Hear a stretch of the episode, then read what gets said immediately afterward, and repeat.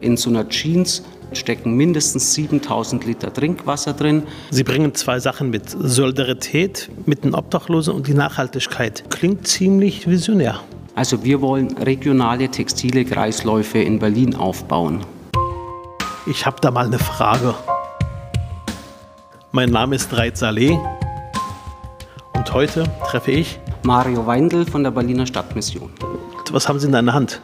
Ich habe Ihnen ein kleines T-Shirt mitgebracht. Das ist ein ganz normales weißes Baumwoll-T-Shirt. Das ist aus einer Kleiderspende von uns. Und irgendjemand wollte das nicht mehr und so ein T-Shirt verursacht 11 Kilo CO2. Und bevor das eben in den Müll kommt oder verbrannt wird, haben wir uns gedacht, wir individualisieren das, machen mit einem Verfahren, das nennt sich Textilumdruck, Farbe drauf und schenken es Ihnen. Vielen Dank, Dankeschön. Dann sind wir auch gleich beim Thema. Was genau machen Sie im Textilhafen? Genau, also wir sind äh, ein Teil der Berliner Stadtmission vom Textilhafen und wir machen die Sachspendensortierung, vor allem eben die Textilien für die Berliner Stadtmission. Und aus diesen Spenden versorgen wir äh, obdachlose Menschen mit Kleidung. Super. Sie reden von wir, aber mir gegenüber sitzt ein engagierter Mensch. Äh, wer sind Sie? Also ich bin Jahrgang 1971 aufgewachsen in Bayern und über viele, viele Pfade nach Berlin gekommen und ja, auch mein äh, Engagement für bedürftige Menschen hat mich dann zur Berliner Stadtmission geführt. Ja, super, das heißt, Sie helfen mit, damit es anderen Menschen besser geht. Genau, also wir helfen, aber eben nicht alleine, sondern ganz Berlin hilft uns. Sehr schön.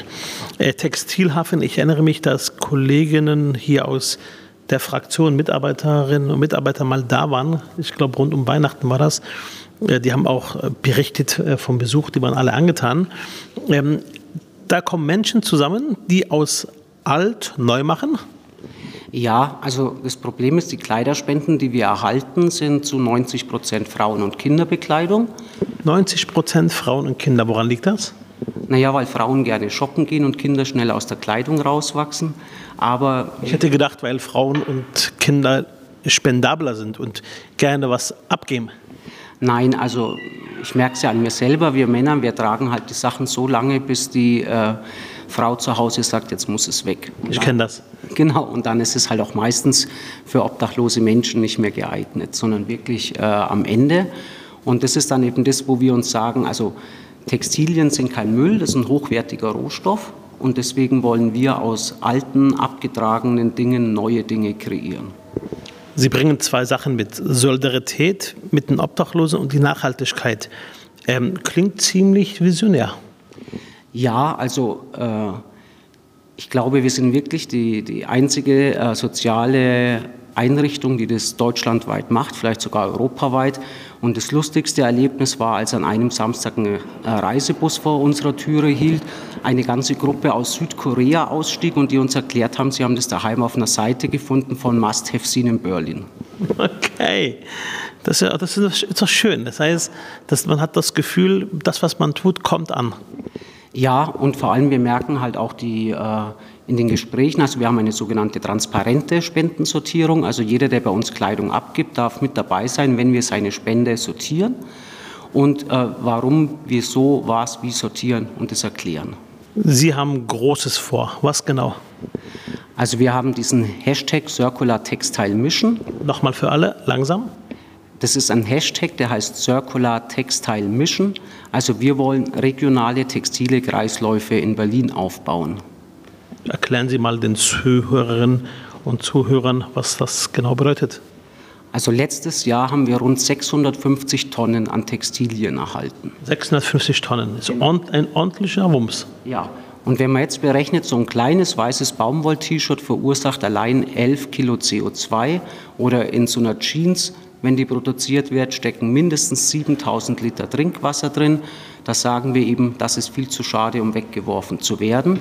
Und wir ermutigen Menschen, neue Dinge daraus zu machen mit Fantasie und Kreativität. Das heißt, aus einem T-Shirt oder aus einer alten Hose kann man was machen? Aus alten T-Shirts haben wir zum Beispiel einen Teppich gewebt. Na, aus alten Hosen kann man zum Beispiel äh, Bauchtaschen machen oder Fahrradtaschen. Na, oder wenn Sie hier schauen, mein Rucksack zum Beispiel, das war mal eine Lederjacke, die niemand wollte. Das ist ein sehr schicker äh, Rucksack. Der sieht aus richtig modern, richtig frech. Genau. Der ist, ich beschreibe mal den Zürerinnen und Zürern, schwarz, äh, ein bisschen braun an den Seiten. Ich hätte jetzt gedacht, das ist ein Designer-Rucksack, den Sie gerade mir zeigen. Also den haben wir auch nicht selbst gemacht, sondern was wir eben auch machen, wir bieten Upcycling-Designern, also äh, Modeschaffenden aus Berlin eben aus unserem Materialfundus Stoffe an und die machen dann aus alten Textilien hochwertige Produkte. Wow, hört sich sehr gut an. Und der Ruck, und diesen Rucksack hier vor mir, der sieht aus, als würde auch noch ein paar Jahre halten. Ja, also ich habe den auch im Regen getestet, der ist absolut wasserdicht und ist ein super Produkt. Und das ist zum Beispiel aber auch ein ganz, ganz großes Thema dann in unserer Gesellschaft, denn so ein Rucksack kostet halt ordentlich Geld. Und da geht es dann auch so zu die Frage, was ist die menschliche Arbeit bei uns noch wert, so Thema Mindestlohn etc. In der Corona-Krise haben Sie ein Projekt gestartet, Berliner Schnauze. Was ist die Berliner Schnauze? Also als der Shutdown kam und alle vor ungelösten Problemen standen, war eben äh, das Problem, diese Mund-Nasen-Bedeckungen oder den professionellen Mund-Nasenschutz, den gab es eben nicht. Und wir haben dann innerhalb kürzester Zeit, also in drei Tagen, haben wir eine Produktion aus dem Boden gestampft. Na, und wir haben es geschafft, äh, als Höchstleistung an einem Tag äh, über 740 Mundmasken zu nähen. Und zwar für den äh, internen Gebrauch der Berliner Stadtmission. Wir haben also alle hauptamtlichen, ehrenamtlichen Mitarbeiterinnen und Mitarbeiter ausgestattet und als dieser Grundbedarf gedeckt war, sind diese Mundmasken eins zu eins an bedürftige Menschen in Berlin gegangen. Obdachlose Menschen, Menschen, die sich keine leisten konnten oder Menschen, die einfach äh, einsam waren, verzweifelt waren, auch gar nicht wussten, wie man irgendwie online irgendwas bestellen kann. Und für diese Menschen haben wir diese Masken genäht. Respekt, kann ich an der Stelle nur sagen, Respekt. Wie schwierig ist die Corona-Krise für die Menschen ohne Wohnraum? Sehr schwierig. Also man muss sich vor allem vorstellen, die leben einerseits vom, vom Betteln auf der Straße, die leben davon, dass sie äh, Pfandflaschen sammeln und man hat eben überhaupt nichts mehr auf der Straße gefunden an Pfandflaschen. Es waren kaum noch Menschen unterwegs. Viele Menschen hatten auch Angst, wie es mit ihnen weiterging. Ne? Die waren selber plötzlich in Kurzarbeit, das Geld wurde vielleicht knapp. Und ja, niemand wusste ja eigentlich, wie damit umzugehen ist. Und deswegen haben wir wirklich ganz, ganz viele Kräfte mobilisiert innerhalb der Stadtmission, weil viele andere Hilfseinrichtungen schließen mussten, weil da sehr viele ehrenamtliche Helferinnen und Helfer im Einsatz sind, die selber zur Hochrisikogruppe zählen. Und deswegen waren wir eine ganze Zeit wirklich die einzige Kleiderkammer, die geöffnet hat. Wir haben die Notübernachtungen verlängert. Wir haben jetzt dieses Projekt 24-7 zu laufen. Natürlich können wir das auch von der Stadtmission finanziell nicht alleine stemmen. Da hat der Senat und der Bezirk ordentlich mitgeholfen. Wir haben eine Quarantänestation für obdachlose Menschen aufgebaut, die Gott sei Dank fast immer leer ist. Aber die habe ich besucht, war ich da gewesen. In, äh, also über uns war die Quarantänestation im ersten Stock. Wir waren unten gewesen und haben uns das Ganze mal vor Ort angeschaut, ähm, am Campus bei der Stadtmission. Genau, also das ist alles äh, fußläufig jetzt bei uns erreichbar. Wir haben eine Ganztagesunterbringung für obdachlose Menschen. Da ist auch die Kleiderkammer, da ist die Quarantänestation, sodass die Leute auch möglichst wenig Wege zurücklegen müssen. Wenn Sie auf Menschen treffen ohne Wohnraum, sprechen Sie die noch an oder sagen Sie, nein, ich gehe zur Arbeit, ähm, andere kümmern sich schon um die Menschen?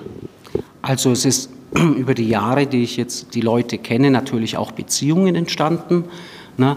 Äh, und ja, auch ganz lustig. Also ich habe zum Beispiel äh, einen obdachlosen Menschen, der holt bei mir zu Hause immer das Leergut ab.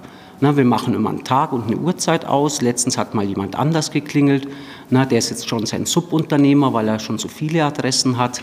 Na, also es gibt schon auch kreative Menschen da und vor allem, was halt wirklich ist, na, man, man, sagt immer die Obdachlosen, die Obdachlosen, die Obdachlosen. Die gibt es gar nicht, so wie man nicht sagen kann, die Berliner oder die Politikerin oder die Sozialdemokraten. Genau, es gibt eben hinter jedem Obdachlosen ist ein Mensch mit einem Schicksal.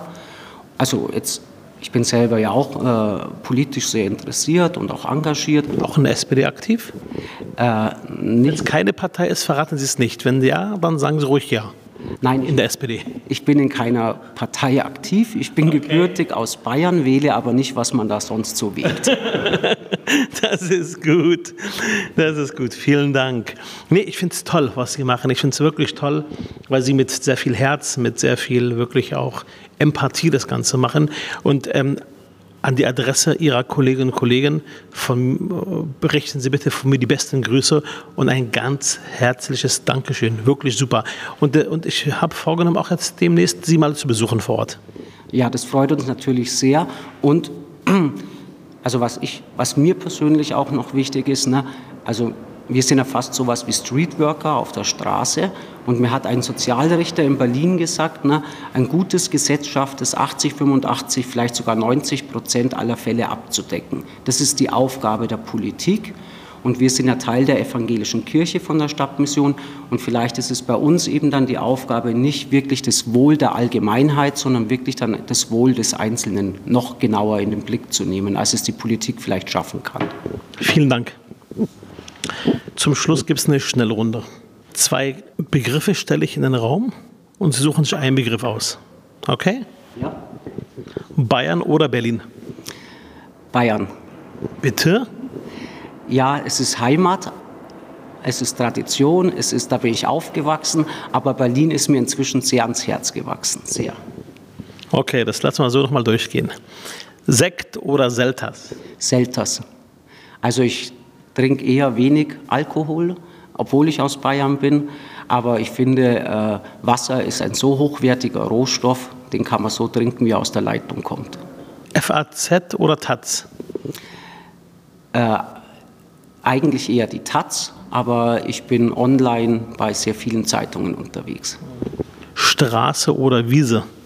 Die Wiese, ne, also da kann man sich hinlegen, da kann man Rast machen, da kann man Blumen sehen, na, auch äh, tolle Sachen finden. Na, also ich mache mir meistens selber mein Pesto und freue mich immer, wenn ich in Berlin Bärlauch finde. Sehr schön. Ähm, Kältebus oder Wärmestube? Am schönsten wäre, wenn wir gar nichts von beiden brauchen, ansonsten der Kältebus. Dieter Pool oder Mutter Teresa? Überlegen Sie, was? Dieter Pool würde ich sagen, weil er für die Menschen und vor allem für obdachlose Menschen in Berlin sehr, sehr viel bewegt hat. Okay. Und letzte Frage. Söder oder Seehofer? Da muss ich Seehofer sagen, weil Söder Franke ist und als Oberbayern dürfte ich das nicht sagen, dann kann ich nie wieder nach Hause. Vielen Dank fürs Gespräch. Gerne.